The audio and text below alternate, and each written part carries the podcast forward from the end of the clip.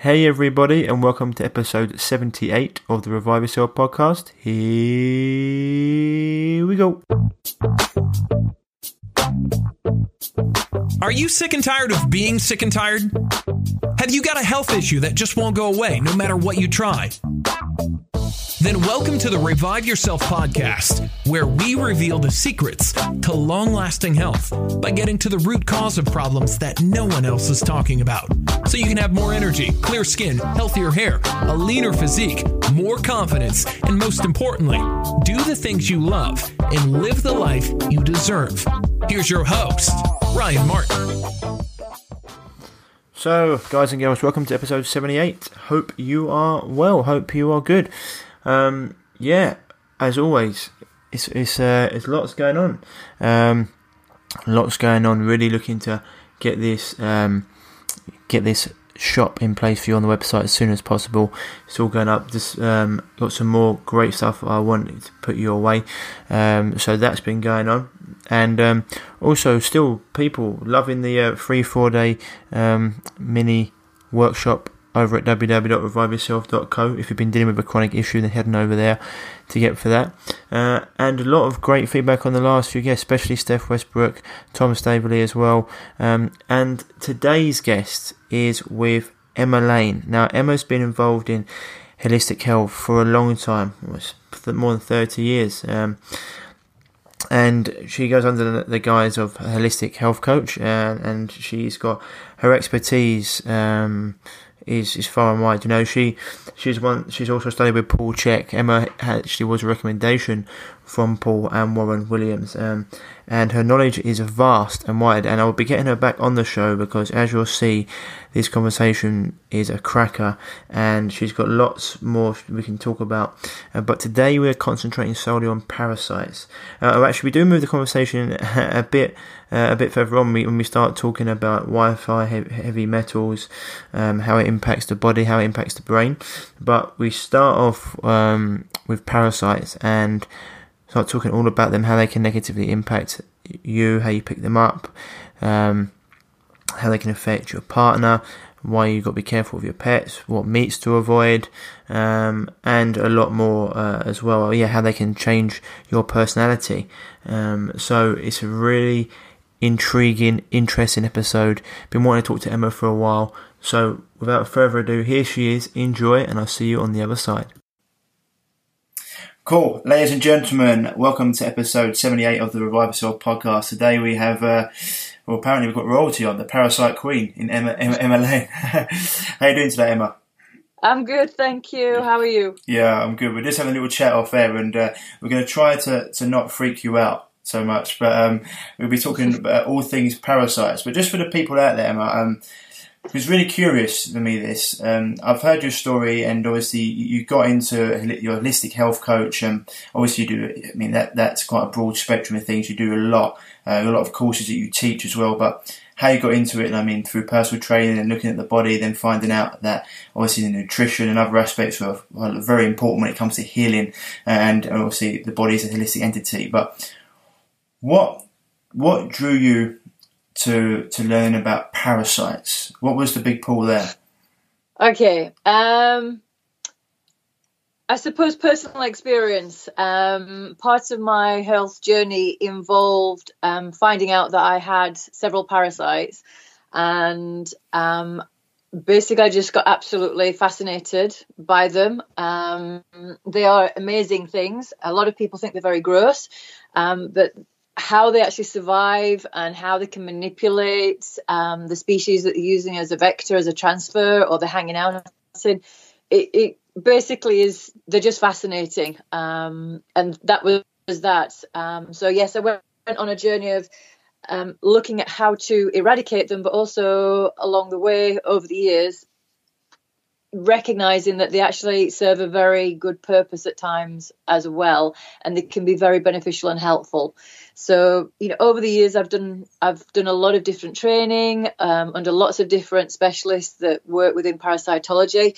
Um, I am a I am a naturopathic doctor um, and a functional medicine practitioner. So there's lots of uh, different viewpoints in mm-hmm. regards to parasites. Um, from kind of more of the, if you like, the more allopathic side, but also from more of the holistic side. So it's it's getting all that information together and looking at how specifically it's affecting the, the individual that is having the problems. So if somebody's having a lot of symptoms, then yes, you need to find out what parasite or pathogen it is. Um, so therefore, that's when you'd use, you know, the lab test. So you go more allopathic, but you have to identify the symptoms in order to have the right direction of how to test as well. So that's kind of the more holistic.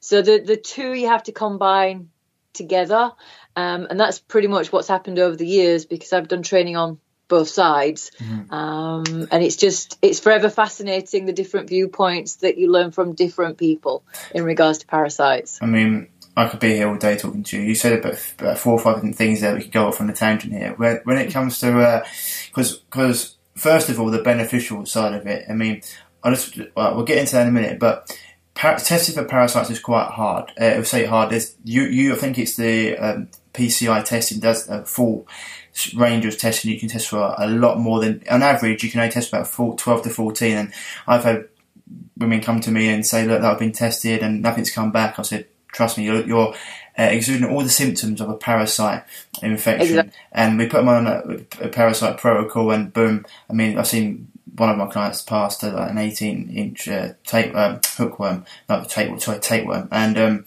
and uh, she was just fascinated. She couldn't believe what come out of her. And I've had it quite, quite a few times. Or, or you just put them on it and their symptoms go away. The, the parasites or the actual the burden that they put on the system it goes away. So interesting for that. The testing, I think it's PCI testing, right? That you've got that only your practitioners can use it. Is that correct?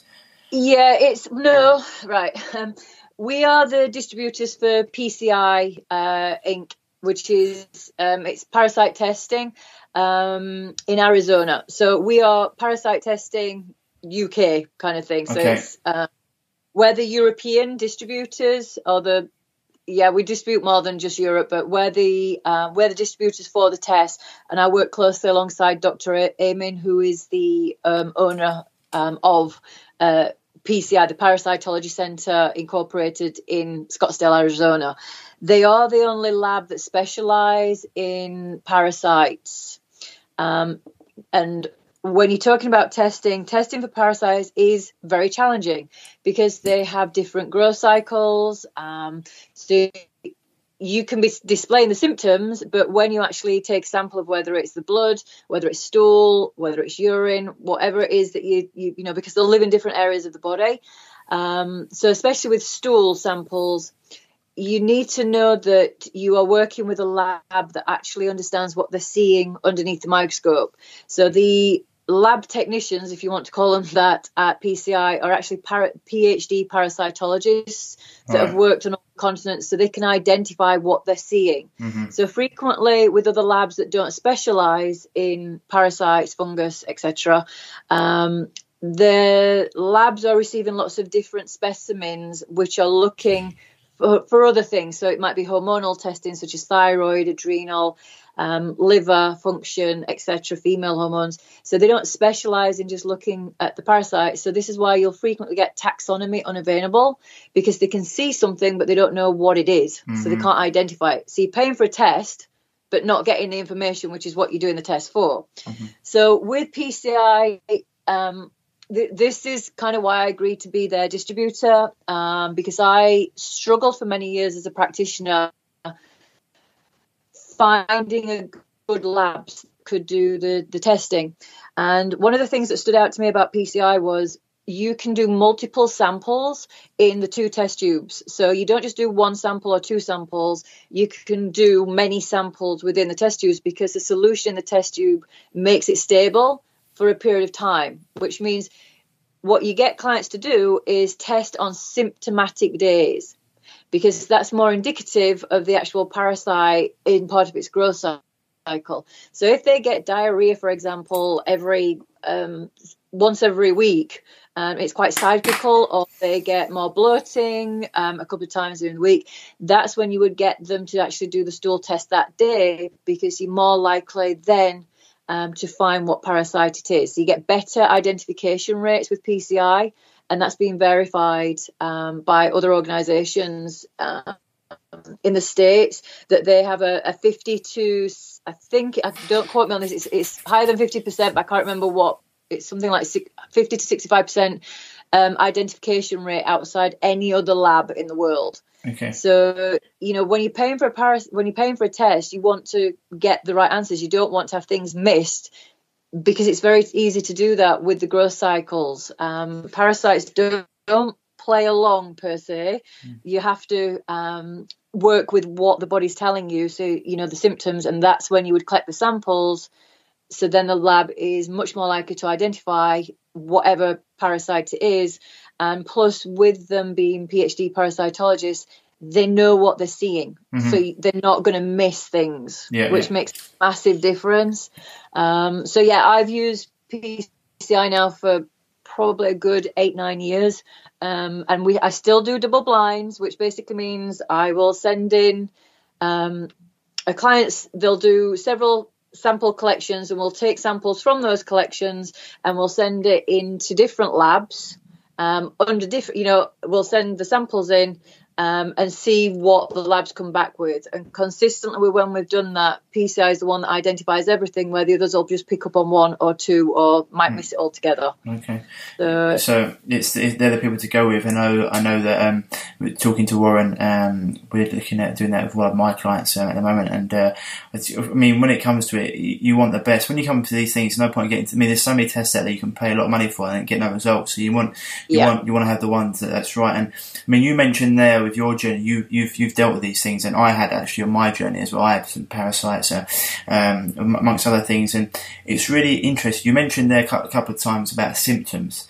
Now, what sort of things? I mean, uh, the thing is, I I, you, I I know the answer to this, but just for people out there, what are some of the symptoms that people can be displaying uh, when it comes to parasites? Uh, it can be a myriad, myriad of. So the obvious things are the digestive ones. If you if it's a digestive parasite, i.e., it's hanging out in the digestive system. So things like bloating, changes to bowel movements, um, uh, increasing gas, flatulence, increasing burping. Um, so you know very obvious ones and then you get in things like nausea you can um, experience restlessness restless sleep you might have slept all night but wake up feeling um, tired still like you haven't slept. You can get skin issues so rashes hives um, that kind of thing. Um, you can get urgency with your bowel movements. You can get um, rectal pain and itching. Um, you can have more immune system reactions, so you can be much more um, like through the different seasons through the year. You can be more reactive, at, like hay fever, pollens, that kind of thing, or just in general, um, it can create more of a like a Th2 immune response. People can grind this, the teeth Grind during teeth, when they're yeah. sleeping. Um, night sweats, um, nail biting. You, a very common one is um, like vertical lines around the mouth. Okay. Um, That can be other things as well, but that's a common one. You can get eye floaters. Um, it's common for people to become sensitive to certain foods. Um, So literally Yeah. anything. yeah, fevers. You can get dark circles under the eyes. Uh, it's yeah, it's literally Yeah. it, you, you know it's the the symptoms are very f- spread out and this is why um, with the symptoms it can frequently don't just assume it's a parasite because it can be indicative of other things going on in the body. So this is why the testing does come in. Um, you you know you need to look at what the symptoms are and if it's pointing towards parasites then the best thing to do is get them tested. So it either rules it in or rules it out so that then you can look at what other possible drivers it can be. Um, because obviously the symptoms are so varied. Um, it- you know i don't want people just to assume that it is um, a parasite when it, it, it could be something else. Oh yeah. so you, you you've got to find the driver um, and as i say you know rule it in or rule it out kind of thing. I, I'd say like um, for 95% of my clientele, maybe probably more, when you start putting holistic practice into place, change their diet, change their sleep pattern, change change the way they're breathing, change the, way their thought pattern, a million one things we do, their water, things in their skin, I mean, their issues subside because you're just not giving, even if they have got something there, you're not giving it a breeding ground to go on, right? Um, but, but for those people, when you do all that and they still have a problem, then for me that's like red flag. Or there's other issues like red flag. So, yeah. so for me, sort of like definitely, and the grinding teeth at night, um, it's been quite a big one for me with clients and other people like parasites. Um, and people especially like craving certain things at night when they're even they're full. Um, is it them craving it or is it the parasite? There's, there's a few things that are sort of red flag ish, but as you said there, it's a hard myriad of, of um, different things, and that's the problem with, with it because they can. you've mentioned it also a bit earlier as well. Is the problem with it is it could be anything, and also different parasites like to hang out in different parts of the body, right? So yeah. First of all, why is that? I mean, you touched on quite a few things. I've, I've some of the things you said in your first little, uh, your first little, uh, yeah, yeah, first, I know saying first little um, talk was oh, like. Sorry, I missed you there. I, I, said, lost, I lost the connection. Sorry, hon. No, I was saying some of the things I, you said. Missed the connection. Got me now? Got me now? Can you hear me now? Oh, yes, you're back. Yes. Perfect, perfect. I was saying some of the things you were saying in your first little talk, you mentioned a, a, few things that I could touch on, and just one of them was like, why do, how come different parasites like different parts of the body? Um, for example, ropeworm might be in the gut, or you know, you've got lungworm, you've got different different things. Some people might find it in their eye, um, some hang around in the colon or around the anus. Why? Why is that? And uh, yeah, just what, well, what happens? Um, ultimately, they they just they just have preferences for different areas, and um, so obviously the ones that are more outside of the tissue, i.e., they'll hang out in the open spaces, so the lungs, the gastrointestinal tract, etc. That it's the right environment for them to survive. Whereas you'll have other parasites which live within the cells. Um, so they're the much more tiny, if you like. So they they tend to be more the protozoa. And again, it's just that it's supportive of them. Part of the reason that they'll hang out in different areas is also to protect themselves from the immune system, from identifying them, so and being able to actually deal with them. Because parasites ultimately aren't parasites aren't bad per se. It's we have developed with them, um, and they have helped develop our immune system. So this is, you know, they are very important to us. It's like all the information that's coming out now in regards to the microbiome. Um, we need them. We are intimately connected to them, and our immune system is intimately connected to them. So when parasites are hanging out in us, they ultimately have to create a defense mechanism that they can survive because that's what they they want to do. They want to survive. So if it's if that area of the body is providing them with the food that they need, the the type of environment, the temperature, etc., that's why they'll go there. But they will migrate into other areas if forced. So this is why you have to be very careful when you are using um, antiparasiticals, you know, like herbal antibiotics, because it it can annoy them. I nearly said the wrong word then. It can annoy them and cause them to move into another area, which can be more problematic. Um, and they do have very um, interesting and compli- you know, complicated like growth cycles. So, for for example, Ascaris, which is a roundworm, um, and it's quite um, a large roundworm. It can grow up to about 16 inches. Uh, the females, um, and they can lay a substantial amount of eggs as well. But pretty much you generally get infected by them by what we call the fecal oral route. So it's where you you've eaten something um, that has got some larvae, some eggs on that food. So let's just say you've been eating out at a restaurant, uh, and the person that's prepared your salad went to the toilet, didn't wash the hands very well, and there's a little bit of fecal material on there that's got some larvae in it. They mix your salad up, that drops into the salad, you eat that, you ingest it. If your immune system is fully functional. Um, so you've got good production of hydrochloric acid, um, you've got good uh, immune response. It will just pass through. But if you haven't, it will go on this kind of joyride. So if the immune system can't kind of get it, get at it, you'll swallow the eggs. They'll then um, go into the bloodstream. Okay, so you, what you have is larvae hatching out. Um, so that goes into your small intestines. They'll hatch out in your small intestines. Then they kind of burrow their way out, um, and they migrate into the heart, and then burrow the way out of the heart into the lungs, so into the alveoli. Um, they're still tiny, tiny at this point, little larvae. Um, and then what will happen with them in the lungs? They'll one of the signs for ascaris is like a, a dry cough. So what will happen is people will cough. That will bring the larvae out of the lungs up the trachea. Then you'll re-swallow it down the esophagus enters back into the digestive tract and that's where they'll grow into you know the bigger worms and they'll hang out so that's their normal growth cycle to get where they want to go.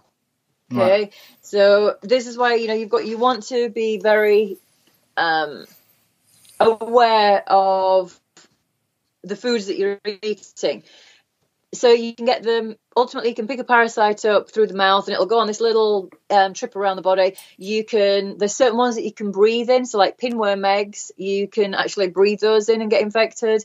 You can pick up um, through blood. Um, obviously, there's blood transference.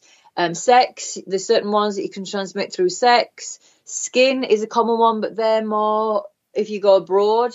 So, like hookworms, for example, um, if you're walking around in bare feet or you're laid on a surface, um, such as sand. Say, sorry, sand.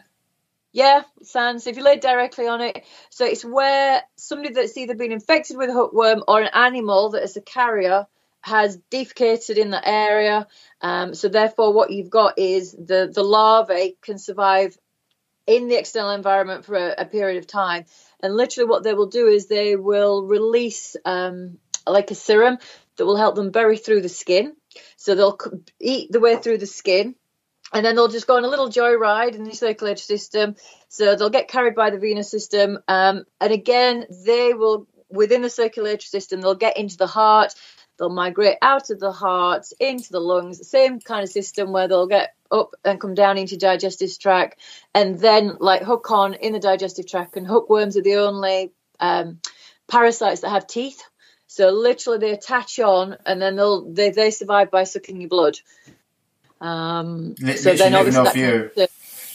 Say again? Did she living off you like a parasite? Just living off you. Well, that's what blood. parasite. Yeah, is. exactly. Yeah, so yeah. That, that's that's exactly what a parasite does. Mm. So you know they'll each parasite has um, a preference for an end site. Let's say so with Ascaris and hookworms, the one I've just talked about, they like to end up in the digestive system. Mm-hmm.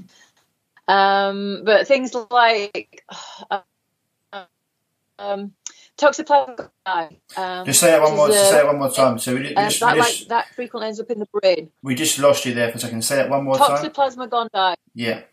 So, so, so, so, Toxoplasma gondii. I want to get into this, but you said so. Just quickly, you, you said um, we get on that toxic person we've gone gondii. It's because that's the interesting one, and uh, that's well, they're all interesting. But when you said um, before about that they're, they're, there to live off you, but they sort of can work with you, but it, it's it's it's it's getting them to the point where they are working with you and not against you, right? So because obviously they can ruin people's lives. Oh uh, yeah. But but yeah.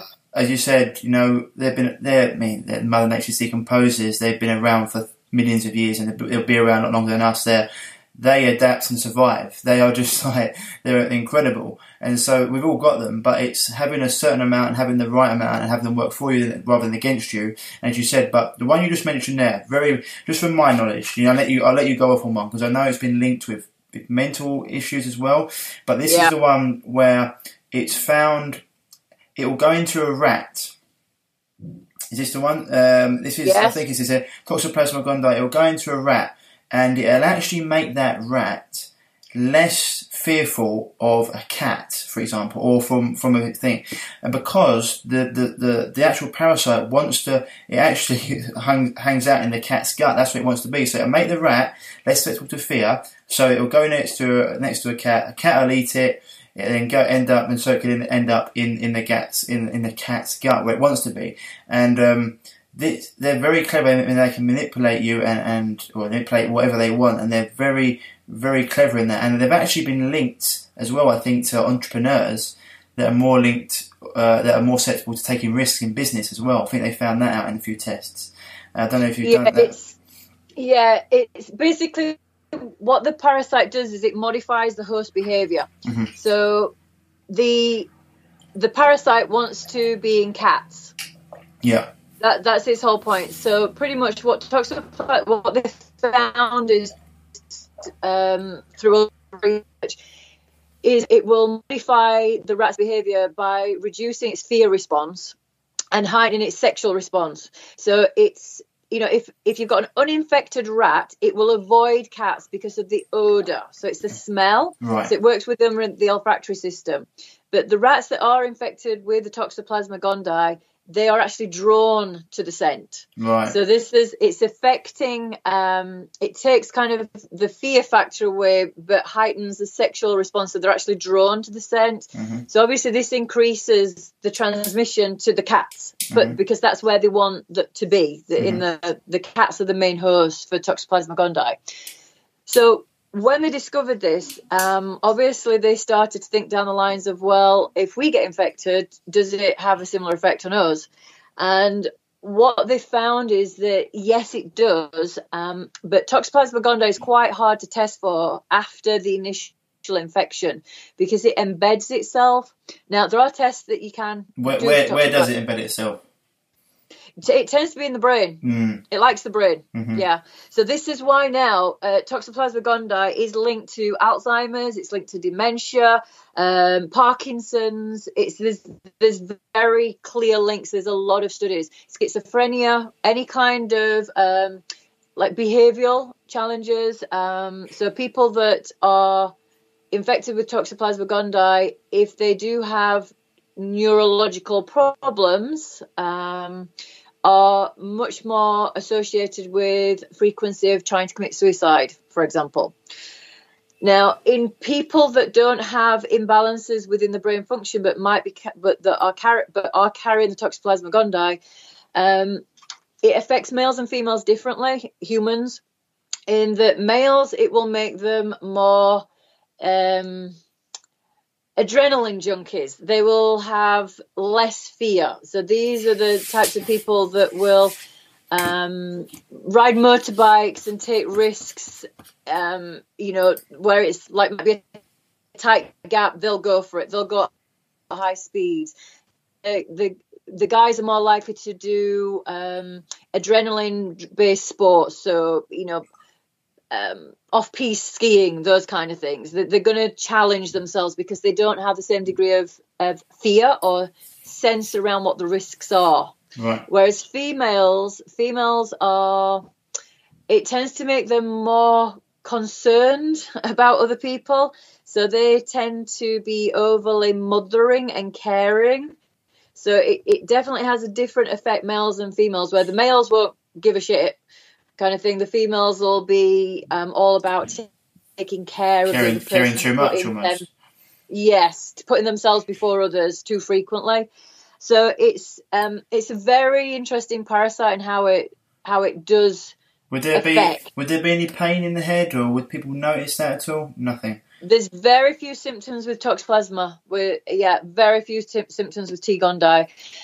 When females, one of the areas that they do know that is problematic, obviously, is uh, pregnant uh, women. So they will be tested when they are pregnant because it can cause uh, encephalitis um, for the child. So it can cause brain damage if they are carrying that parasite. So they will be they will be checked and treated. But in general, they see Toxoplasma gondii, i.e., the medical profession sees Toxoplasma gondii as if you're not pregnant, it's not a big deal. Don't worry about it. Even though we know it changes behaviors, and there are literally hundreds of studies about this. I've presented on this numerous times, and I've written articles on um, Toxoplasma gondii.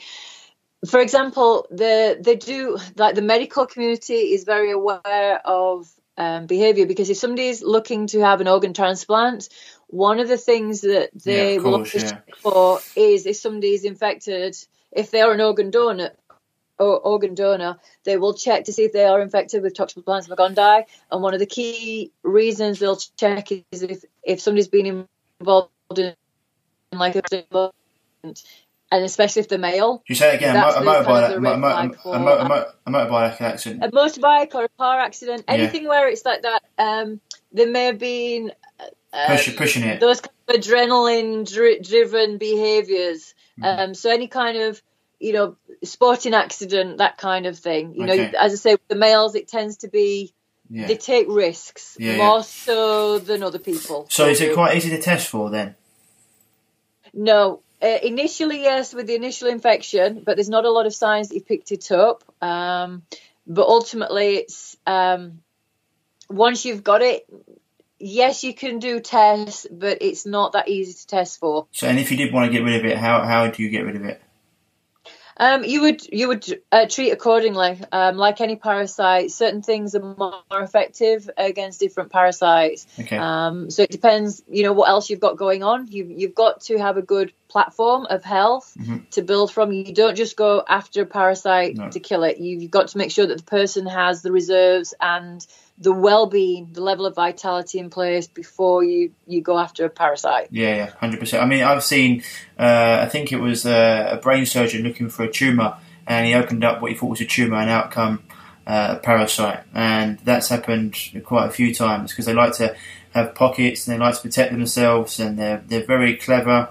And um, it's just very interesting because you know these these are things people don't talk about that much, or they just don't particularly know. And um, just for, for toxoplasmic um, to- toxoplasma gondii, just for quick, quick, you know, How would someone get that? Would that be through pets licking them, or like their cat, or what would happen? Yeah, you um, definitely, especially cats, licking them if the cat's infected. Um, if you garden um, and you have cats that defecate in the garden, if you're not wearing gloves, for example, if you anybody that's um, got cats has to be very aware of Toxoplasma gondii because um, there there is a couple of studies that have shown that Toxoplasma gondii eggs can be airborne, so you can breathe them in.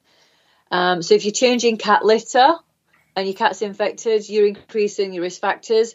Um, so it's, it's not a, you know, the the old saying, you know, about the lonely old cat lady that's slightly mad. it- It's in Mm. keeping with toxoplasma. Okay. Um, so if you do have your neighbour's cat coming into your garden and you garden, there's a factor there. You can get it from um, the fecal oral route, but it's not very, it's not a main transfer route. Let's put it that way. And so, yeah, I was, Uh, I was just going to say, so with with um, I mean, getting your animal. So I want to get onto pets in general, but but getting your cat dewormed or getting your dog dewormed is that is that enough? Uh, yeah, it's uh, no. yeah. Right. Ultimately, it's like with human beings. What you really need to do is make sure that they have the optimal level of health and vitality. So, just as humans today um, aren't very healthy in general, their Mhm. level of well-being has dropped down. And as I was saying earlier, that's that increases the likelihood of you experiencing a parasite Mhm. when your level of health and well-being is not good because your immune system won't be modulating as well as it should be so therefore if you've not got good digestive processes if your immune system's um, under par parasites are just opportunistic as are you know fungus bacteria viruses they're opportunistic. They're just trying to find a nice happy healthy home to No- hang out that nice supports them. Yeah. and generally that means that you're not able to support yourself. That's Mhm. why they can take that opportunity. So with pets it's the same thing. If you're feeding them crappy processed tinned food that's got loads of things in it that they wouldn't normally eat in normal you know circumstances i.e traditionally what the animal eats to survive they are much more likely to have a problem with um, worms etc picking up ticks that kind of thing. So it's not just worming them and putting topical stuff on to prevent ticks and things it's it's making sure that they have good health and well-being. And theoretically then you shouldn't need to actually use the commercial wormers we've got a product called freedom cleanse restore which is what dr amin created it's a broad spectrum um, parasite fungi bacterial um, anti-parasitical anti-pathogenic basically and we use that with animals so it's it's a natural um, anti. It's a herbal antibiotic, if you like. Can you use that for, Um, for but humans we as use well? that with yeah, we use that with humans. It's, it was developed for humans, but we have lots of clients that use it to um, deworm the dogs and the cats and the horses. Um, we have farmers that use it for the livestock Mm-hmm. um, because it's very effective and it's not as detrimental to the health. Any uh, you're aware, and probably your listeners are aware. Um, medical drugs have a purpose. They serve a purpose. They have a place but if you are reliant on them and you're just going, oh well, yeah, it looks like you know the dog's dragging its butt across the floor again. We better deworm it, and you're putting in um, something that's quite harsh. That in itself will affect the animal's health, making them more susceptible to other things. You know, this is why we have the high rate of cancers and leukemias in dogs and cats now, which is a that's only happened in the last 10, 15 years. You know, they they are getting the same diseases that we are, and it's because they're eating the processed foods that we've been eating. the difference yeah. is with the um, with the animal food production um, they that industry has to show that it will sustain the life of the animal. Human manufacturers for food do not have to do that. So the dogs Yeah, the really, are- because really because I when I, I went into my mate took his dog into the vet the other day, and I uh, I looked at the, the food that the vets were selling, and it was literally who's who and what's what of what you wouldn't want to give anyone for health, and that was from a vet, and I was like looking Yeah. at it, and he was like, and vet looked at me and went, "What?" I went, I, I, I said nothing. I didn't want to get into it with him. I was like, it was literally. I mean, because for some animal, maybe for the animals, for pets, maybe, but like when you look at what they can feed, what they're allowed to feed pigs and cows and things like that. I mean- commercially, commercially, okay, yeah, commercially, I got you, yeah. And so, yeah, I mean, same as anything, as you said before, that, that drug will lower the immune system, which means it makes it more susceptible to having another parasite or fungal infection. So, once again, it's the same as with us, right? You look at look at their internal health and their overall health, and once you do that, the animal's going to be a lot a lot healthier, and it's going to be Yeah. less susceptible to getting it. Yeah, cool. Yeah. So, You know, so, so if you know if they are like with your with the pets, you know, and obviously most people know that if they're dragging the butt on the floor, that's an indication that there's a problem. But like chronic itching, um, hair loss in patches, um, like when they become like chronic restless, there's a lot about them that they wouldn't normally get, or like wax, or you know, secretions from the eyes foul smelling breath and feces, these are all indications that yes, there's probably a parasite problem, but ultimately that animal isn't very healthy. It's not just giving more commercial chew sticks to make the breath smell better or get a topical cream to apply to the patch where they're losing the hair. It's it, there's something deeper seated which you have to, you know, identify pretty much. Mm, hundred percent, and with that, you know, you always see, and this is the thing, like with pets and past that people have their pets in their bed, they let them lick their face, and all this, Yeah, and it's, and it's that- just like, it's just- you do not want to let them lick your face ever. As much as you love them, there is no kissy kissy time, and no. no, yeah, You know. And and for me, it's just like I look at it and I'm like, oh, I've had, oh, it's just a nightmare. Some people, and they treat them like babies, and you're like, look, you got to understand, this is still an animal, you know, this is still they're still doing things, and and so with that, you know. Talking about animals, I want to get onto partners and sex if we've got time, but that's important. Um, but with animals, there's certain animals that you're more likely to pick up a, a parasite from if you're eating them. For example, pork. Pork. Yeah. Yeah. Uh, Pork and fish. Pork and fish. You know, I've my mum actually she doesn't really want to eat fish anymore because she got a fish and she actually saw a worm and pulled it out. Now look, you've got microscopic uh, and macroscopic parasites, and the macroscopic ones are the ones that probably freak people out the most because they can see them, right? Um, so when it comes to pork and fish, I mean, they say that freezing pork for 48 hours can help, but a lot of these parasites, you know, they can they can withstand being grilled. They can uh, some of them can withstand being boiled, in water. They can put a force field around them, um, and and same with the fish. I mean, why why are fish and pork particularly bad? And also, last thing, for someone who likes to eat their meat rare, because it's so much tastier, am I at more of a risk, or is it just the quality of meat and, and at my immune system? Yeah, as we've just been talking about, it comes down to the animal's health. Yeah. So if you are eating a commercially raised animal, it is much more likely to have parasites Yeah. because of its level of health and vitality. So organic grass fed, an animal that's reared within its natural environment, so um, you know, wild fish, not commercially farmed fish, um, you're much le- you're at much less risk uh, because the animal is healthier. Okay, that, that's what that comes down to. With pork, I still eat pork. I just make sure that it's thoroughly cooked through. There, and I eat. I only eat pork where I know where it's come from. So I, I won't eat no hot dogs. yeah, yeah. And with fish, you you couldn't pay me to eat sushi, seriously, because the most of the parasites that you find in fish will be killed if it's cooked or if it's been blast frozen, blast right. frozen.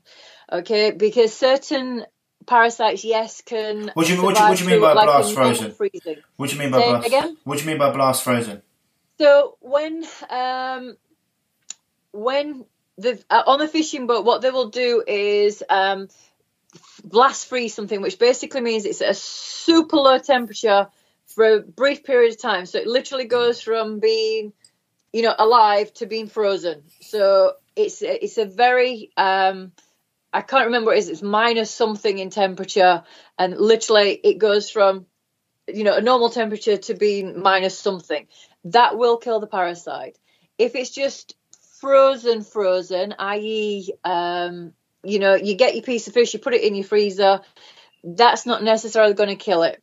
Okay. So, but cooking, mo- the majority of fish, if fish is cooked, the majority of parasites won't survive to infect you if you're eating cooked fish. But okay. sushi. what, about, what about prawns? What about prawns? But it's the same thing. You wouldn't same eat thing? prawns without cooking them. Okay, so yeah, because you can get them. Okay, so with sushi, you you know, it's so hard because I used to, and this is the thing, I used to love sushi. And when I started more reading about it a few years ago, I was like, oh my god, what have I been doing? And because um, it's so tasty. But with sushi, if people get the sushi that's been been cooked or tempura, is that going to help?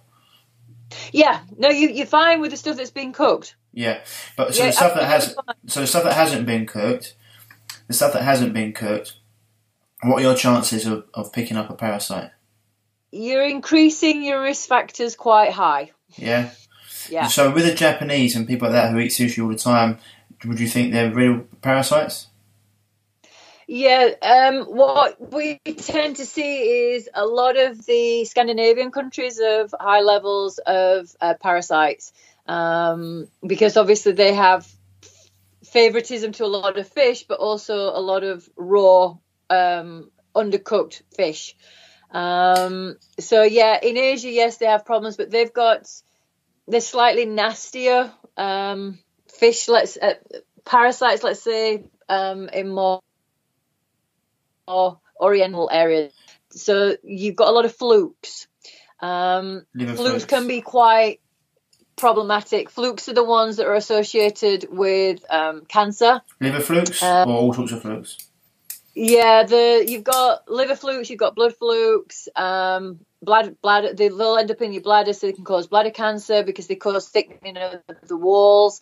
So it's um, the flukes are a little bit more problematic. And the interesting thing is with flukes is, is that um, a lot of labs don't test for them. Uh, we test for all flukes. So whether it's the schistosomas, the fasciola, uh, the Paragonimus, Westermani, the Conchoneus, there's there's quite a few different flukes, um, but generally the ones the ones that you've got to be careful with um, in regards to kind of from the fish side of things, um, it is more the ones that you'll find in more oriental areas. Okay. Okay. So, um, so what sort of fish would they more likely be in? Oh, I couldn't tell you the specific fish, but it's the fish from those okay. regions. Okay, so so people like because I want to I want to get into this as well quickly. So people obviously there's a big movement for raw food um, and raw meat even nowadays because yeah. people get huge, huge huge benefits. Someone like Aajonus Vonderplanitz as well killed himself with cancer. Well, I can't say that advanced disease or whatever from having raw meat. But would you say the benefits? I mean, that's because of the quality of these meats. So if even if you're having sushi that's wild, or or I mean, for, for example, we was eating chicken and beef, but that was obviously organic. It was pasture raised. It was from the best places. So that obviously uh, considerably reduces your chances. But even if you're having a sushi with this wild fish, is that still putting you at high risk? Yeah. Okay. And Yeah, these, it's the, the, the parasites are a natural part of an animal's life as they're a natural part of our life. They help develop the immune system. So whether it's wild or not, it's going to be better for you, i.e. the quality of the fish because it's been moving, it's been eating what it should be eating. So the actual nutrient composition of the fish and the health of the fish will be better for you, but it will still have some parasites. so, So it still needs cooking. right, it needs yeah. cooking. And even if you're healthy, it needs cooking. Yeah, I mean, ultimately, it's if you're healthy, there's less likelihood that that parasite will have the opportunity to hang out because the natural defenses of the body will defend you. So if you've got good levels of hydrochloric acid, if your immune system's func- functioning, you, you know you are you've got good digestion, you've not got slow transit um, time, etc. Then you're less likely to. Um, so the you know the occasional time of eating some good quality fish. I wouldn't have sushi from like off. You know, you can buy it from supermarkets where you don't know how long it's been on the shelves, etc. Then But no. this, this is the problem, though, right? You don't know. This is the problem. This is well, unless you're doing it yourself, you really know people. You've got to be careful. This is I'm trying to get to, and it's like it's very. It's, it's very problematic because most people are just out eating sushi in a normal at a normal restaurant. They're not, and you Yeah. don't know who they are, you know what it's been treated it with. Yeah the the supermarket shelf, which I Mm. always find absolutely. They have no idea. Supermarkets are in it to make money, as is you know most people are in a commercial industry. They want to make money, but pretty much with a supermarket, you know that they're not going to be using the highest quality because they, they want to make profit. And then how long has it been sat there? You know, sushi needs. If you talk to anybody, you know, like a proper sushi chef, it's literally it is prepared there and it should be eaten there and then. Yeah, I, I completely understand, and, And that's why yeah. things, yeah, that's why things like the ginger and the wasabi go Well, with it. Well, yeah, they are the anti, they are the antiparasitics. That's why they've, you know, in Oriental cultures, that's why they've always had the wasabi and the ginger with yeah. the actual sushi because they're antiparasitical. I was going to say You know, that. a was lot of people yeah. nowadays don't bother with the star and ginger. I was going to say that to you. it. Yeah, I was going to say that to you 100. percent People don't realise that's because it's the antiparasitic properties uh, for that, and they think it's all to do with the flavour. It's like when people get a bottle of beer from uh, what's it, Mexico or something, and they put the lime in. and They think it's to do with the taste. It was actually because it used to used to clean the rim of the glass, you. Yeah. know, but they don't actually understand. So where it's coming. So if you're if you're having things, just for example, if you're, but then they put soy sauce on it, which has got another thing, but if they're having it and and they're having it, and also most wasabi these days isn't actually proper wasabi, which is another issue. But if you're going to have things like that, if you're having raw meat, um, for example, even if it's organic and everything, you're doing it yourself, it's having things like antiparasitics with it. So like um, ginger or milk thistle or whatever else you can take with it, uh, MSM, different things that. Not so much milk, yeah, not so much milk thistle. Um, milk thistle's more to um, help the hepatocytes in the liver resolve yeah. properly and be healthy. yeah. Um, but So you know, other things you can take with it. For example, even like drinking your teas, like your Pau d'Arco teas, things like that. They gonna they gonna help. Yeah, um, yeah, yeah. Pau d'Arco tea will help. It's not a strong anti-fluke one, which is Okay. the main concern with your fish. But things like ginger, things like um, grapefruit seed extract, yes, uh, powerful. clove, black walnut, wormwood would come into this. Oil of oregano. Um, like especially Chinese wormwood. Um, so yeah, there's definitely things that are more orientated to the Okay. flukes Okay. but it, obviously people are going to let's say continue eating um, raw fish then some of the symptoms that they need to be aware of for flukes. These are the kind of the common symptoms for flukes. It's diarrhea it's developing a mild cough abdominal pain. Um, frequently they can get like a rash or itchy skin. Um, they can get more kind of arthritis like symptoms over a period of time. Um, swollen lymph nodes is a very common one with flukes, nausea. Um, if it's more of a liver fluke, there's two types of liver flukes. Um, so you'll get like tenderness in the in the, the liver area and around the gallbladder area. Um, you can get problems with gallbladder, um, so bile uh, deconjugation and things can happen. Um, they can see blood in the urine if it's um, like a blood fluke uh, because they get into the actual blood vessels. And it's not the actual flukes that cause the problem, it's the eggs because they've got like spikes on them. And the, the spikes literally rip the tissue within the um, blood vessels. So you'll see blood um, in the urine if it's a bl- if it's a bladder fluke, for example. Okay. But you can get all you know you, you can get different types of flukes. But I've just kind of given you the overview of some of the symptoms you can get from the different flukes, not just the not just the fish ones. Um, the fish ones tend to be more to do with the liver. That's that's where they'll tend to. Um, Okay. Yeah. Um, So that's so why. So that's why I was saying with the milk thistle, it's helping to rebuild the liver as well. But I know what you mean. It's in terms of. Um, so oil of oregano, grapefruit seed extracts, powerful. These are things, but as you said, you need to to use. I mean, some of the things. Yeah, if you have like a morning tonic, these things can help. But ultimately, you want to be, you say, staying away from the sushi if you can. But the other one, uh, just because of So, sorry, um, Ryan. Just going back to the meat side. Mhm. If you like, because the, the your question you answer, you asked the question, I didn't answer it. In regards to meat, if it's chicken or pork, it needs to be thoroughly cooked Okay. through. okay, yeah, If it's beef, lamb, and again you know the source of it, Mhm. you still need to sear Yep. the outside of it. So it's still you, the bacteria is more of the problem. So you still need to sear the outside of it Mhm. to kill off any of the bacteria. Um, So rare, rare would be okay.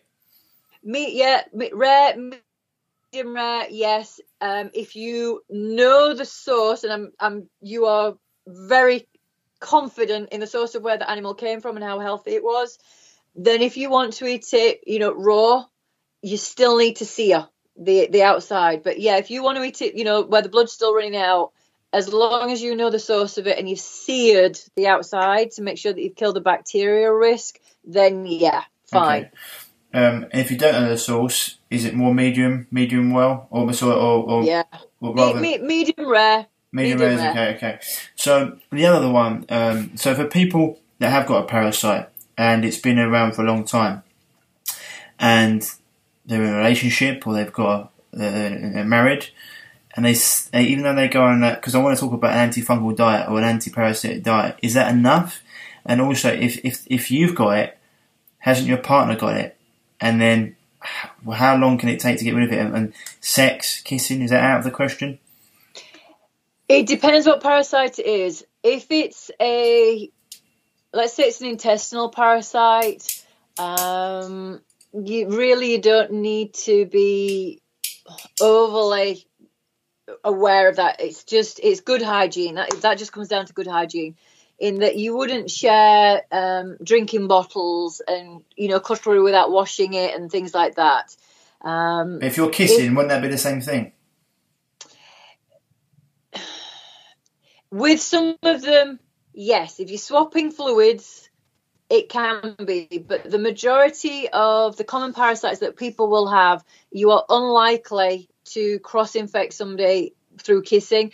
It's more likely going to be the fecal oral route. So it's the it's the other end you need to be more aware of. Okay. So if you are having um, oral sex, yes, that could be a problem Okay. for example. If you're using um, sex toys, those kind of things, then you've got to make sure that they're not contaminated with any um, fecal material.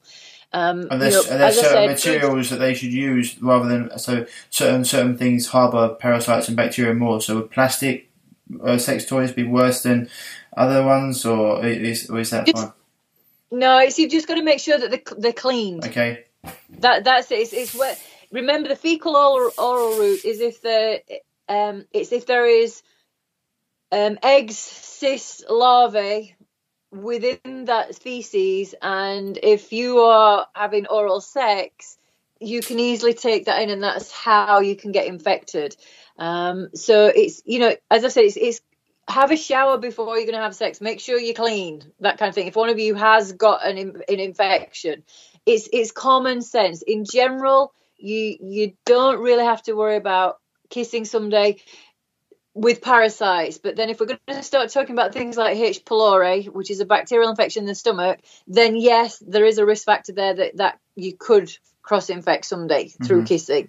So it this is what I'm saying. It's very difficult to be specific in regards to parasites as a whole because um, some will cause some problems and some won't.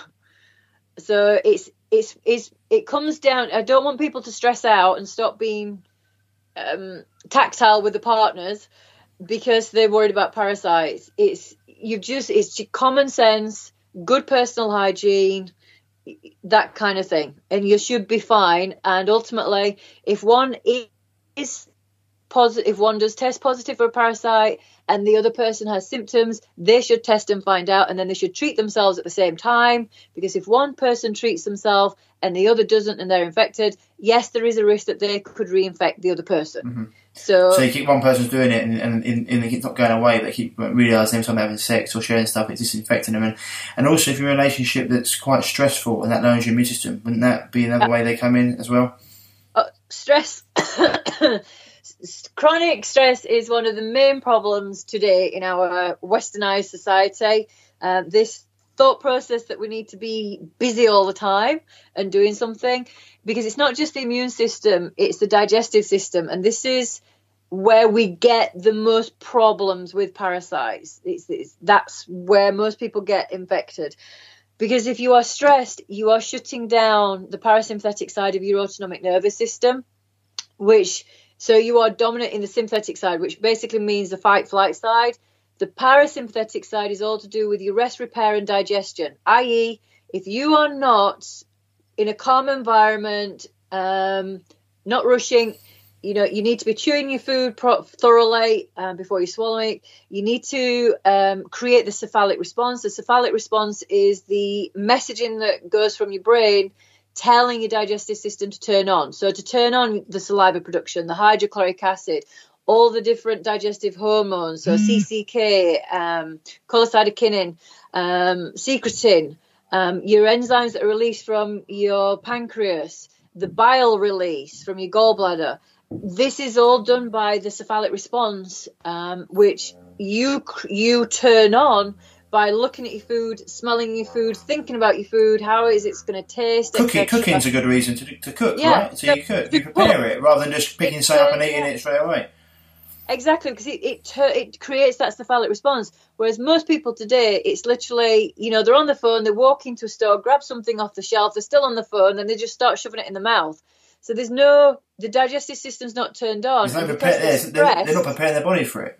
Yeah, and because they're stressed, they're not parasympathetic anyway and in order to digest your food and absorb it which is you know we've got a society now which is malnourished but overweight because yeah they're shoveling all this food in which is a lot of it's what i'd call non-food but they're not even absorbing anything from it because they they have not gone parasympathetic and they've not turned the cephalic response on. So if you're eating some food which is has got some parasite larvae eggs in it but you've not turned on your digestive defenses like your hydrochloric acid, you are much more likely to pick up a parasite.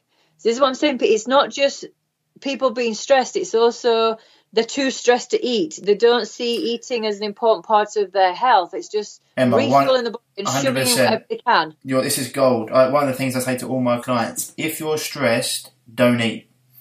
I yeah. say I say to them, just relax, ten deep breaths, wait until you're if you're stressed, you're not, as you say, you're not going to produce the even the enzymes in the mouth to break down the food, the hydrochloric acid. You're not going to be your to digest. You're not going to digest it properly, etc., etc., etc. You're just and the other thing as well when people say, "Oh, I was really hungry. I, just, I had to get something," I'm like, "What's the point of being full of nothing?"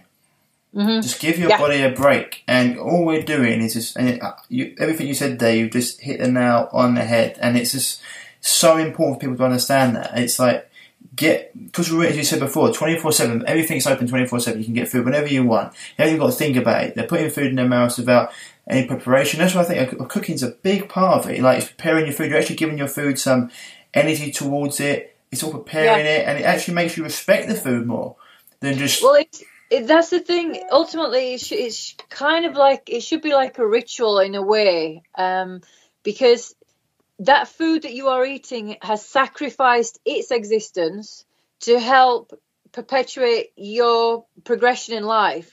You are eating something that is giving you its its vitality and its energy, whether it be a vegetable, whether it be a fruit, whether it be a piece of steak.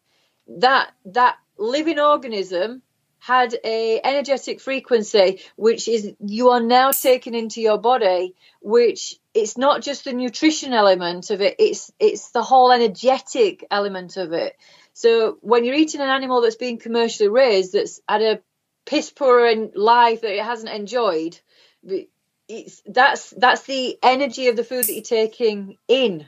So making better choices about where your food comes from and the quality of your food, but also being present with your food and mindful of what you're eating and paying it not homage, but but being grateful, saying thank you to it when you eat it.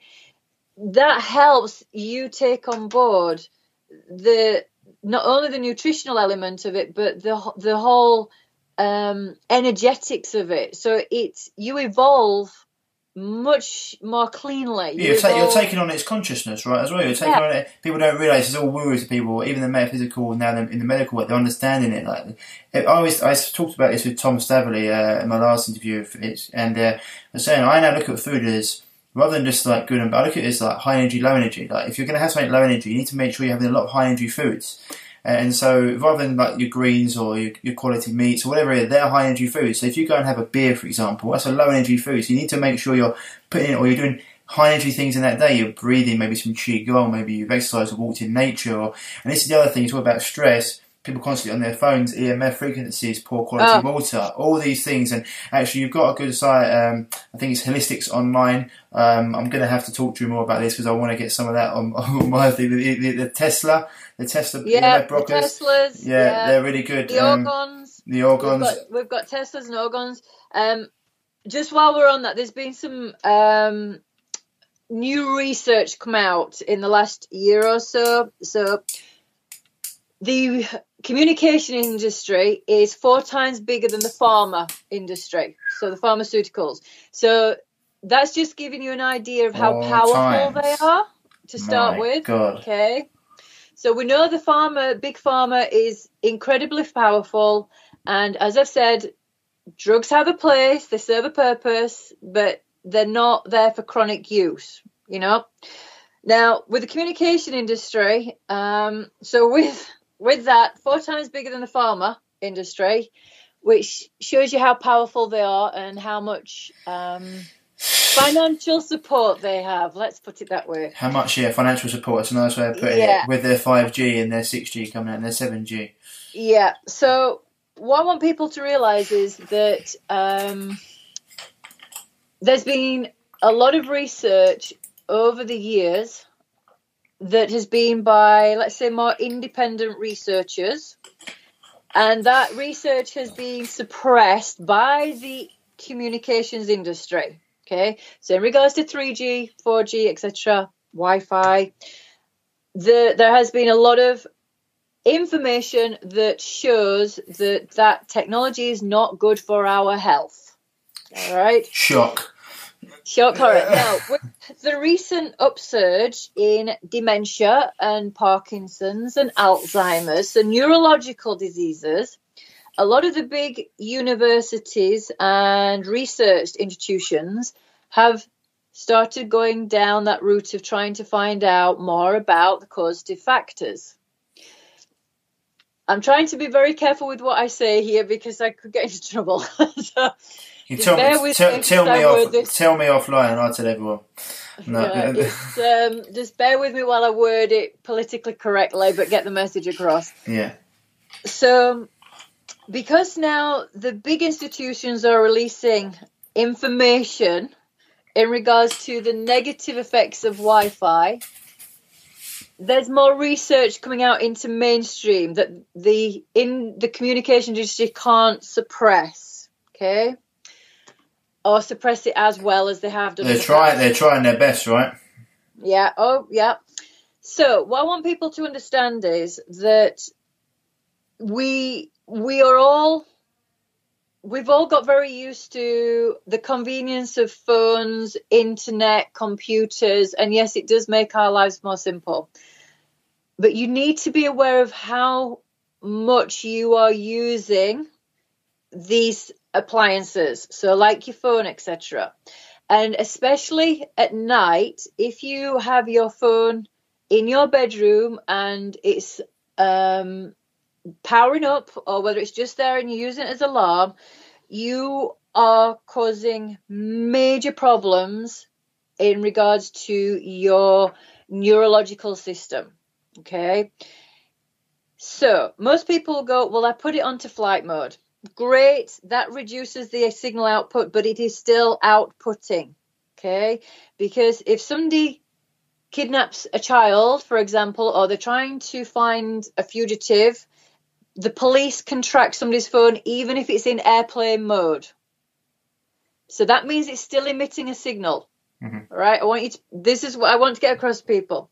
So even worse if you have got your phone on and it's not on airplane mode, it's just on its normal output and you've got it, you know, you're using it for an alarm or whatever, and it's in the bedroom, the closer to the, your head is, the more problematic it is. Now, you've got everybody will have heard of the lymphatic system in the body, which mm-hmm. is how you drain out the toxins from the cells, gets taken to the lymphatic node and put into the circulatory system to be taken out. So it's it's your toxins, your debris. It's a very important system. The lymphatic system needs to be pumped to do its job. So you need to move regularly. I'm mm-hmm. not talking about doing specific exercise. I'm talking about you need to move regularly. So if you've been sat for a long time, stand up for five minutes. Go and walk up and down some stairs. You need to move to get your lymphatic system to work. Now, what they've found in the last um, five years or so, five, ten years, is something called the glymphatic system, which is in your brain. So your glymphatic system is exactly the same as your lymphatic system. It's there to drain the toxins out. Okay. So the lymph- the glymphatic system, the one in your brain, only comes into function at night when you are asleep. And you have to go into your deep delta waves in order for the glymphatic system to fully function, optimally function.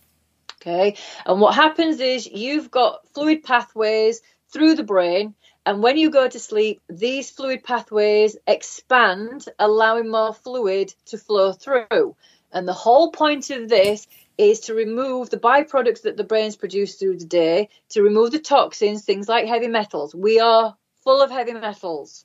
Okay, and that is a big issue. We'll talk about that another time. We will. But heavy heavy metals, um, toxins, just through the normal function of the brain in the day, need to be removed because what these big institutions have now found is that if you don't activate the glymphatic system, i.e., clean your brain out, it's a major problem, and you increase your risk factors for developing Alzheimer's and dementia.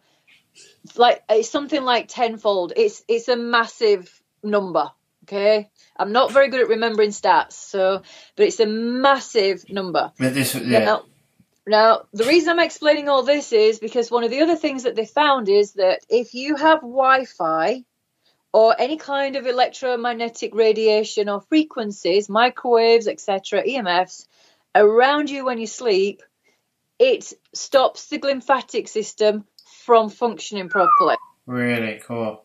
It stops you going into delta wave, so which is completely, the, completely. Not yeah, it depends on how many sources you've got kind of coming at you pretty much. Okay. So, but it's it's a it, it affects detrimentally massively. Okay.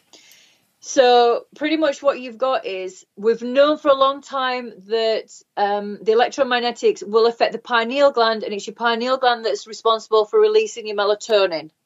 Okay. So your melatonin is your sleep hormone, mm-hmm. and it's a very strong antioxidant. Um, it's a very it's a strong immune support hormone. So it's very important you have your melatonin release at night. Very important.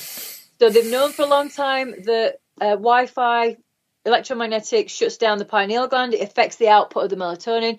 But now what they've identified is it will inf- affect the lymph- lymphatic system. So it reduces the ability for your brain to clean itself during the night which if you're not cleaning out the toxins that increases your risk factor for dementia and alzheimer's massively now i briefly touched upon heavy metals um, and heavy metals are a problem and whether you've got mercury fillings in your mouth, whether you've had vaccinations, whether you're eating fish that are high in mercury like tuna, sword, sword, swordfish, shark, etc. Obviously, you need to be aware of that and you need to visit an appropriate holistic dentist or biological dentist that can remove those fillings appropriately. Otherwise, you're just going to have the mercury uh, bioaccumulating in your body. Cascading through, yeah. But they, what most people don't realize is that um, um, jet fuel that they use for planes is full of heavy metals. So where they had to take out lead and cadmium a few years ago for car fuel, mm-hmm. the air the, the airplane industry did not have to do that. So when you see those white chemtrails, contrails, there's a lot of heavy metals in those. They're going into the atmosphere. They are settling on the food that you're eating, whether it's organic or not. You're breathing it in. It's settling on your skin. It's in your atmosphere. You are taking in heavy metals. So this is why aluminium has been become an aluminium arsenic. Actually, they're the two that have become really problematic in the last few years because we're just bioaccumulating a lot from what we're, we're breathing in, from what's in the atmosphere, from what's around us. Heavy metals act as an antennae in your brain for Wi-Fi. Are we connecting the dots here? I, I mean, there's about a million different ways I want to go with this, um, uh, and you're smashing it out of the park because you got Wi-Fi on. If you're in a house, it's not. If, if you're if you're not in a uh, in a in a if you're in a, if, for example if you're not in a what's it called um, if you're in a, if you're not in a detached house even then if you're in a semi-detached house you haven't got yours on but someone else has so if you're in a block of flats and you haven't got Wi-Fi on but they have this is why they want to put us all together we're like cattle and I don't get too deep into mm-hmm. this because it becomes like your conspiracy nut, but it's really why do you think they're doing this for? Why do you think everyone's so angry with each other all the time? No one's got a clean brain, no one's got a clean body, no one's got clean blood. And you sit yeah. and try and talk to people, and you're like, you're not even make, you're angry about nothing. You don't even know what you're talking about. You're not making sense. You're massively toxic blood, infested with parasites. Your brain's not clean. You're eating terrible food. You're constantly in your fight and fight and flight nervous system. You're not even a human anymore. I don't know what you are. And this is like, and what you're talking about, the aluminium, arsenic, Wi-Fi, boom. Well, of course, it's going to affect your brain. I always turn Wi-Fi off at night, and when I, I'm going to try, I'm going to get things plugged in, so I want to talk to you about it. And you've like hit it out. And this is the thing people don't understand. When you know, it's really hard not to not to like to, to live. It's a problem with hotels. You stay in a hotel. I'm guessing you're you're done. But if you do that a few nights, but things that people can do straight away: turn off the Wi-Fi at night, put their yeah. phone out of the room yeah, you don't want any um, electrical equipment turned on um, during the night. So pretty much, yeah, your your phone is your main one. You, you know, it's so easy. Just leave it downstairs. Turn it off. Don't put it on flight mode. Turn it off because it's still trying to find a signal. Put a timer on your your router on your Wi-Fi so it goes off at nine o'clock at night and it comes back on when you want it to in the morning at eight o'clock or nine o'clock. So you you those twelve hours are powerful, right? Yeah, twelve hours are powerful without it.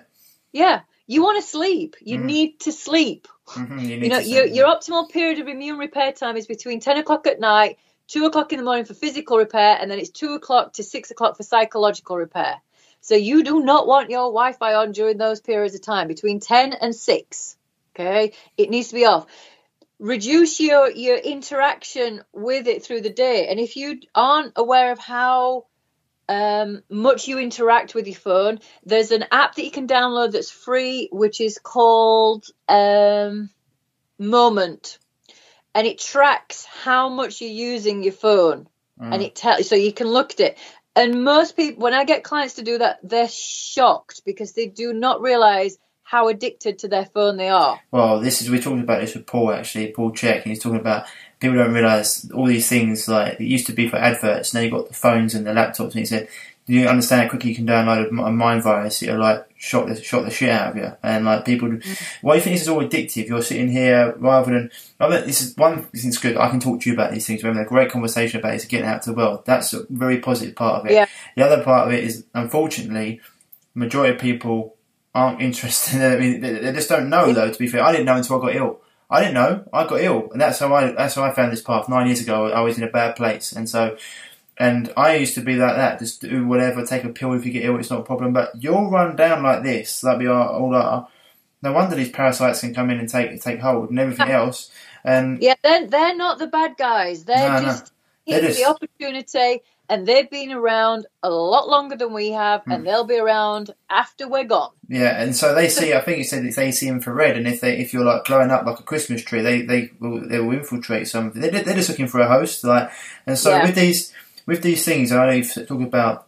I think I've, Warren said he talked to you and he said, look, an antifungal and antiparasitic diet isn't enough because they, they can just they, they'll Yeah. just wait out. They just wait out. So what is it? Is it just having like a predominantly like living just living a holistic lifestyle? Yeah, staying away from chemicals as much as possible, Wi-Fi as much as possible. Yeah, it's it's it's, it's looking after yourself. yeah. Yeah, it's it's just looking after yourself. So it's you know making sure that you are um, reducing your overall physiological load. So the stress on your body, you need to reduce it down. So if you if your diet's not very good, look at your diet, get it cleaned up. If you're not, you know. You need to rest and recover, so make sure that you're getting your sleep. Make sure that you're hydrated. Manage your stress levels intelligently create me time. Most people do not get the concept of me time. So the definition of me time is you're doing something that you want to do. It's not because somebody else wants to do it. You want to do it. You enjoy doing it, and you feel better for doing it. That, that can even be a social thing, right? Because be sometimes it's funny because the social thing you might go out for a couple of drinks with your friends and that's not good, but the social aspect of it is like hugely powerful. So it's almost like a Yeah. counter counterbalance. And so yeah, community. And that's another thing. Like people, I was talking about the, the author of the book, book, the I Generation, that's come out, and they're talking about how we used to see each other three to four times a week. Now it's like two times a week. Uh, like sex is going down amongst children because they're on porn sites. It's all. Everything, Yeah. it's, and to get into it too much, I interviewed Jason Christoff about this in Circle, and it's like this is all designed to be a big problem for us and to, to, to, to fracture us as much as possible. And people need to realise that, and you need to be a certain level of health to even take that in and not think it's all conspiracy. Because you walk, I, went, I was in a, L- LA and San Diego and um, Canada recently, and, and, and that's even more wackadoo than what we've got over here. But if you're driving around and you're just live in life, you won't know. You just think everything's fine. Uh, you just and this it's is the the norm. It's it, the, you know ultimately it's how it's how it's presented that this is a norm and what it should be ultimately is, is the other way around. It annoys me that an organic food has got this. Oh, you know, you're a bit of a strange one if you're eating organic food, but ultimately, when it comes down to it, organic food is food. Food, It's food this is it food, should be. It's the other kind of food that's been genetically modified or No, there's no wrong with that. There's no wrong with genetic glyphosate. modification. Nothing wrong with it. It's fine. Yeah, it's all good for you. It's like 100% I get you. You're like, what are you on about? I'm eating natural food. yeah. It's like, how can that be the issue? It's like, what, you want your food pumped for the chemicals and everything? It's like, I don't, it, that's what I'm saying. But people just think you're wackadoo. It's like, as Paul said, he, he talked about these companies buy organic certifications up and they Yeah. test their organic food versus their non-organic food and they say, look, it's the same. It's like, there's no, none of your food's organic. It's uh, and so and so people see that and they see the papers and they hear it sort. Oh, if if, if it, another story I had the other day that we went to we was in Universal Studios and one of the golf balls there had above it. Oh, the the this this is carcinogenic or whatever. In, in California, they have to put it by law if it's carcinogenic. Yeah. And um, and my friend was like, "What? How can they sell that?" And I was like, "Well." They've told you. He said, but how can they sell that? It's carcinogenic. I was like, if they wasn't allowed to sell anything that's carcinogenic, then uh, they wouldn't be able to sell about ninety five percent of the products that are on the market right now. And um, Yeah. and that was that was the thing. Um, and so you know, uh, you're so right. You're just bringing this is, and people need to understand this is all interlinked. Um, Yeah. I mean, I don't want to freak anybody out, but you know, it's if you have got information, you then have the ability to make better choices that are supporting your health. And that that's what I aim to do, whether it's working with, you know, through working with clients, whether it's training practitioners through integrative health. It, it's all about educating people so that they can empower themselves to take care of themselves. Mm-hmm. So, you know, simply putting your Wi Fi, you know, on a timer at night, not having your phone in the bedroom, making sure that all other electrical appliances are turned off. It, it's simple things that aren't going to make your life difficult, but they will improve the quality of your life. And you've got to think of the long term effects because you know, as we know, diseases ultimately take 15 to 20 years to develop. Mm-hmm. So it's, it's not, it, you know, it's not going to happen overnight. Things manifest because the body over a period of time gets overwhelmed with what's actually um, happening. So, you know, things are gradually created over a period of time. And so by stopping the Wi Fi at night, you're reducing that gradual deterioration because you're supporting the effect of the lymphatic system, the lymphatic system to do its job, you know, to clean house. So it obviously, you know, within the brain. So so it's all good.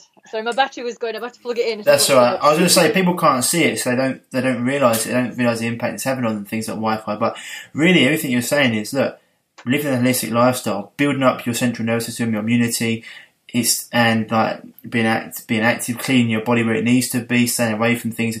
Just living that holistic lifestyle, really caring about what you're putting in your body, um, both both from your mouth, also from your eyes. That's going to yep. boost you, and that's going to mean that these parasites will be less likely to take over. One, and two, it's going to keep you healthy for a lot longer. And so, really, although there's certain things you can do for parasites, and if you need to, putting all those things in place is going to greatly improve your health anyway, which is going to lead to um, you you have been less susceptible to these things coming in and taking over, as well as anything else that's going on. Yeah, because it's not just parasites. You know, obviously with um, you've got fungal infections, you've mm. got viral infections, you've got retroviruses. You know, you've we've got a big problem. I do a lot of work with Lyme and co-infections and things like SIBO. Well, so, with, know, with, with Lyme, sorry, sorry with Lyme, do you see it as a parasite? No, no, it's it's a bacterial. It's a bacterial one, yeah. Yeah. Spirochete, yeah. And so, so carry, sorry, carry on. You see, you do a lot with them, and they're all just opportunistic as well. It's we have got um, we've got definitely we've got more of a problem.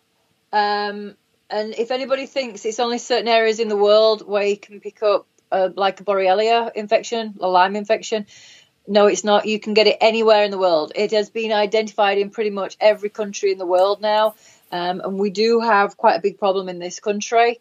It's unfortunately chronic Lyme is just not recognized by the medical association. Um, acute Lyme is. Um, so they will treat that, but chronic Lyme is more of a problem. But if you get bitten by a tick and that bacteria gets into your system, and it's generally not just Borrelia or the, or the, there's several different strains of Borrelia. Um, there's a lot of co-infections as well um, that come into it uh, that go, you know, like Bartonella, etc. Uh, Mycoplasma pneumonia. There's there's a lot of co-infections that you, you can pick up. It is if your immune system is optimal, as we were talking about with the parasites, any kind of pathogen, if your immune system is good, you have a higher chance of not having a long term problem. Or even getting bitten, right? No, if you get bitten, but what I'm saying is if the immune system is fully functional, you've got more protective mechanisms in place, so you're less likely to have. But when they just, problem. I'm just because there was a late uh, girl I was talking, uh, she she she contracted Lyme. Uh, and she'd been walking through this field for 40, 40 years. 40 years she'd been walking through this field. Never, never been bitten by a tick. Stressed, st- was really stressing for a year, eating badly, everything come up, and then she got bitten by a tick. And I was thinking, I mean, obviously your immune system is going to be better when you're healthier, but even when you run down, like she got bitten when she was run down, I was thinking, is that a coincidence, or did they see her as food, or did they see her as something they could go after because they could see that she was run down? You know, but from the things you were emitting or glowing, that's another yeah. thing I'm thinking about. It's does it make sense or not? I would say yes. No, no. There's there's there's research that shows this. Um, sorry. That's all right. There's research that was done well way back in the 1920s and 30s um, that show right. It's not the it's the it's the frequency that you are emitting. That's what they're attracted to or not attracted to. So, as an example, some of the the testing that they did was they would grow the same kind of crop. So, let's say it was wheat in two fields that were next to each other, and one field would be treated with um, you know, fertilizers, etc. So it would be sprayed with fertilizers, herbicides, that kind of thing. The other field would be grown organically, so it wouldn't be treated with anything. And um, what they found was that um, they would tip out the insects that would attack that said crop. So let's let's just stick with it's a wheat crop. And those insects would attack the field that had been farmed with the pesticides, etc. So even though the two fields were next door to each other and it was the same crop planted at the same time, they wouldn't attack the field that had been um, farmed organically.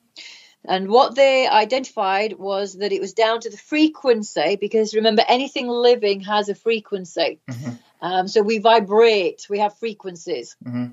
And what would happen is um, the healthy field would have a different frequency emitting from that crop versus the crop that wasn't healthy that had been sprayed.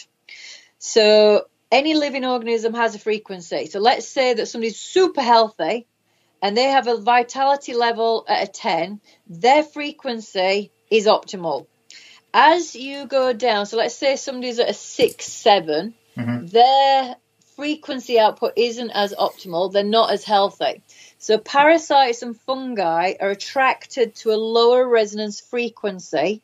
So let's say it's around that 5, 6 marker because that's what is recognized. I'm just using kind of general numbers here to make it easy for people to understand. Yeah, that's cool. Um, so we recognize if somebody's got a parasite, a fungal, a bacterial, a viral overgrowth, there's something going on. We know that their level of vitality is much lower than it should be, and therefore their frequency is lower.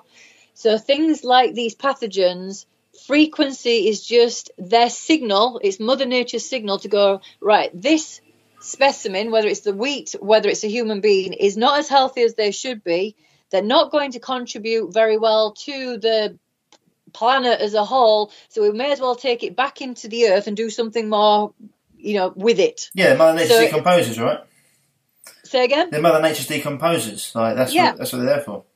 Yeah, so it's a way of identifying your frequency. Is a it's it's what you know insects animals etc use as a way of identifying um, how healthy something is now just because we're not aware or as acutely as sensitive as you know animals insects etc it doesn't mean that we're not aware of it because you know energy medicine is being used frequently now i use the NES system of energy medicine i do um, sound healing using tuning forks, which is you know mm-hmm. specific resonance, yep. and it's known as the new medicine. Mm-hmm. And if you think that this is airy fairy, what do you think an X-ray is or an ultrasound machine is? It's frequency. Yeah. You know, a CT scanner, frequency. That's what it's measuring. Of course, yeah. So they they're using it for in Western medicine. They're using it for identification purposes, i.e., you know, trying to identify where things are wrong. But they have now started using things like ultrasound, etc., for treatment as well because it corrects the frequency imbalance. Mm-hmm. So when it comes to, you know, pathogens and things, they're hardwired to look for something which is not healthy and therefore go eat it, destroy it, take it back to the ground where something better can be done with it. Mm-hmm. So the same laws apply to food crops, apply to anything else that has a frequency, which includes us. Mm-hmm. So again, going back to the Wi-Fi, that's what Wi-Fi is. It's frequency. That's mm-hmm. what your electromagnetic radiation is. It's mm-hmm. frequencies. And unfortunately, the frequencies that those networks run on are frequencies that are not beneficial for our health. Yeah, hundred percent. And that, that, everything you're saying is just. It's, this is why I say to people, it's it's not just one thing. People always say, "Well, Ryan, what do you think of this?" It's like, yeah, it's a magic bullet approach, though. You need to take into consideration everything you're talking about here. You're talking about aluminium and arsenic as well. So that just tells me having greens or having certain things every day in your in your your every day or at least a few days a week in your diet that are going to chill out these heavy metals and help boost your immune system. That's going to that's a no brainer. Uh, and things like things also like infrared saunas or having a detox bath or, or everything, uh, everything that's going to help boost your system and, and, move it, even like maybe a little bit of rebounding or whatever it is, you know. Yeah. These are all mm-hmm. huge things, and so I mean, this is such a. This is why it's sort of like I always say to people. It's something I heard probably about seven or eight years ago. I can't remember who it was from. I heard it on extreme radio from the doctors, and, and they said, and I use it. I say the way you heal anything is the way you heal everything. In terms of look, there are subtle differences that you've got to do, but if you put in practice majority of things, I always say that you can't dry off when you're still in the shower.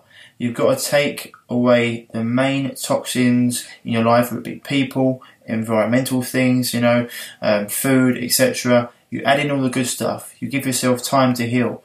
Um, it, it, it's amazing what can happen. And as you say, like it's so different these days. You've got all these. Why do you think disease is through the roof? No matter what it is, or whatever your um, your genetic um, predisposition to diseases, why it's through the roof, cancer, everything. These weren't like this 40, 50, 60 years ago, and now everyone's either getting dementia or cancer or or something. You know, it's because all these lives, the way we live in, is just so out of sync with Mother Nature, and it's no.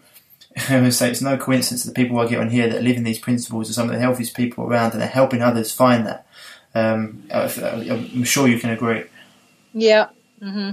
it's, it's ultimately we know from the Human Genome Project that it's not the genes that um, are what is creating the diseases. It's the epigenetics. It's what we're doing on a day-to-day basis, our lifestyle choices mm-hmm. that potentially give the polymorphism, the SNP within the genome, the ability to express itself. And if you don't give it the ability to express itself in that negative way, i.e., you live a healthy life, you take, you make the right choices on a daily basis, you put the energy into doing that rather than putting the energy into doing, you know, a bad choice because it takes just as much energy, you're less likely to then experience a disease state that you would probably rather not, whether that be cancer, heart disease, a neurological disease, Parkinson's, etc. These are all things that have uh, been created, and I know some people will not take this kindly, but ultimately, whatever you are experiencing,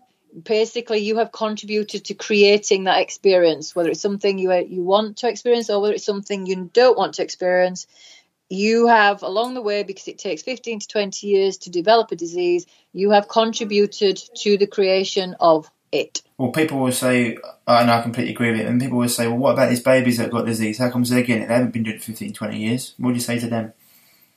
Well, ultimately, you've got to remember that you, uh, the woman's eggs are in her when she's born. Okay? So, what that means is you were in your grandmother. Mm-hmm. So, what was the health of your grandmother? What was the health of your mother?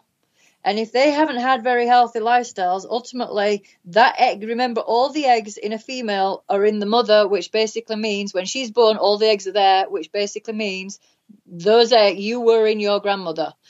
So it's not about, oh, that child's just come into the world. It's the health of the, the mother, the grandmother, because that is um, creating the potential for it to express itself later. Mm-hmm hundred percent. Yep. Yeah, no, I hundred percent agree with you what you're saying, and I just wanted to put it out there because people always say, "What about these children? What have they done?" It's like, well, you. Yeah, they have. They haven't done. They haven't done anything. No, they just. no, they just. They just come from their parents. You know, you've got two toxic yeah. parents with uh, uh, not living life, and why do you think people can't conceive at the moment? I've got so many people who can't conceive, million one things, and they're running around and I've, I've, I've, dealt with a lot. I mean, I'm sure you have as well. Helped people fall pregnant that have spent thousands upon twenty-one thousands. Oh yeah, on thing, and it's just taken. It's just like you're, you're overly stressed. You're too toxic. You're a million one exactly. things you're doing wrong, and you take it away, and they fall pregnant. And it's like they don't want to hear it because they want to keep living the, the same rubbish or the same rubbish, the same life they're living. It's like, well, yes, cool. Uh, and they're yeah. sitting there eating McDonald's, and you're wondering why you're not getting pregnant. It's like, well, you know, what, what do you want from me? Uh,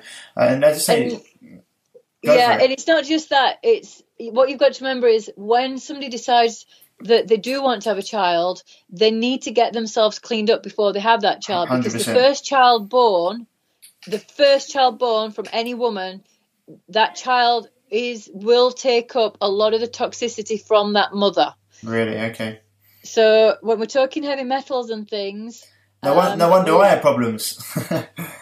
Yeah, so it's it, you know yes they've got to get themselves healthy and they've got to get the things like the heavy metals out because the heavy metals get transferred to the child and this is one of the reasons now that has been identified why we have got such a high rate of things like attention deficits, autism, etc. It's because not just the vaccines and things. No, you add it all together, right? It's what's coming from the mother as Yeah. well. You add it all together, and it's a toxic soup. Um, that was one of the things I had. I had extensive mercury poisoning, um, and my mum, my mum had a mouthful of mercury. And Yeah. So, and so you wonder why. And uh, she, she didn't know. Like she's just done what everyone like everyone else Yeah. has done. So it's not like people doing it on purpose. A lot of the time, it's Yeah. just people just living This- uh, a This modern is lifestyle. no, yeah. There's no point looking at the past and going, "Oh, you're to blame."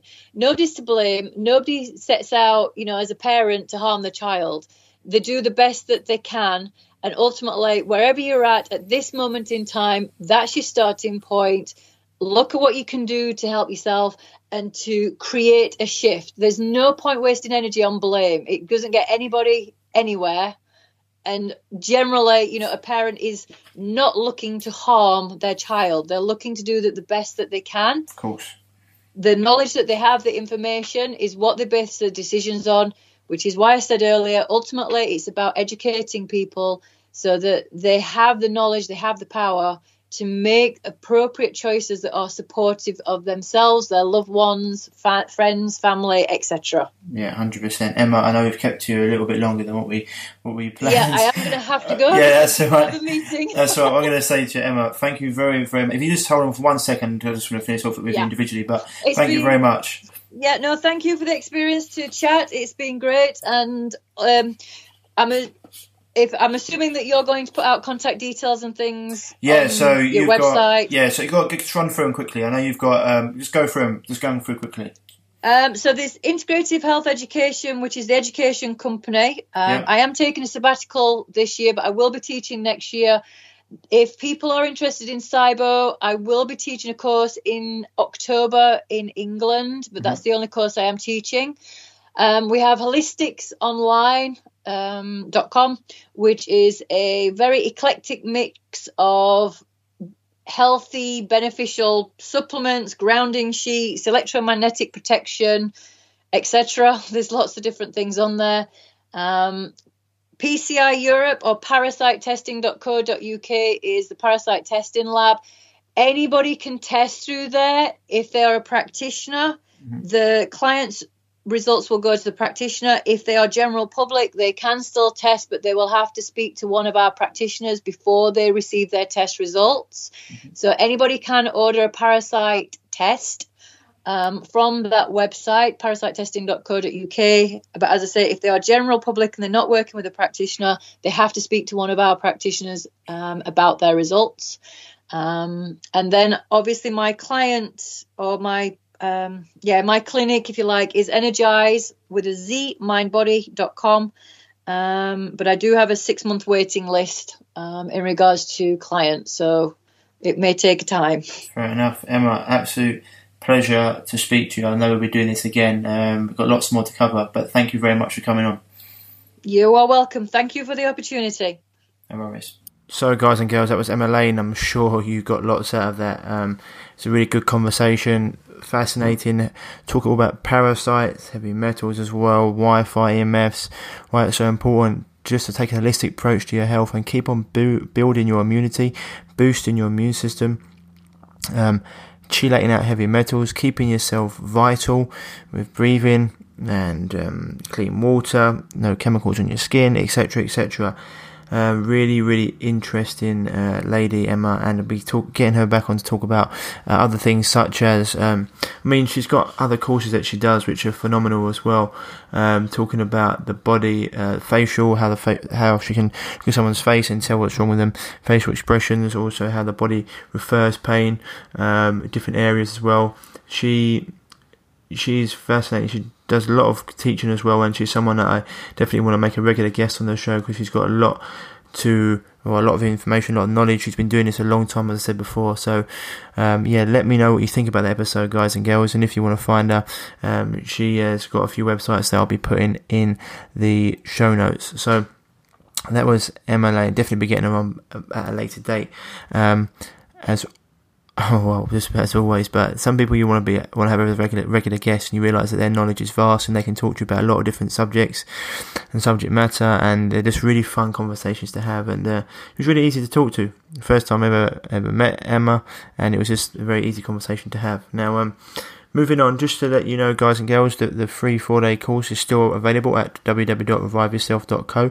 Anyone dealing with a chronic health issue can go over there and get our free course. And if you're looking to work uh, with anyone or with ourselves and you're dealing with a, a serious health issue that you've been having for quite a long time. It's chronic, it's not gone away, uh, and you're looking to get rid of it for good. And you'd like some one to one help and, and support and, and accountability and a structure and a program, then hit me up with an email at ryan at reviveyourself.co or you can go to www.reviveyourself.co and there's a contact link for um, myself there, and I'll get back to you as soon as possible.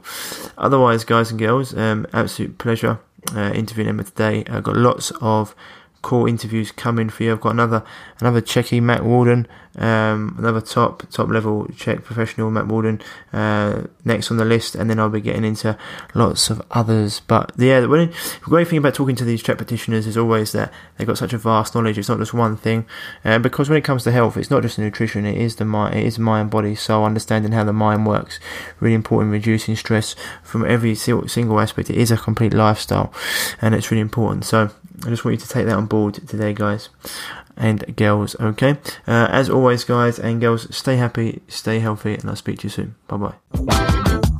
If you're struggling with gut issues such as gas, bloating, constipation, diarrhea, indigestion, heartburn, and want to finally be able to eat the foods you love without the crippling after effects, then don't forget to head over to reviveyourself.co and pick up your free copy of The Healing Health Paradigm today.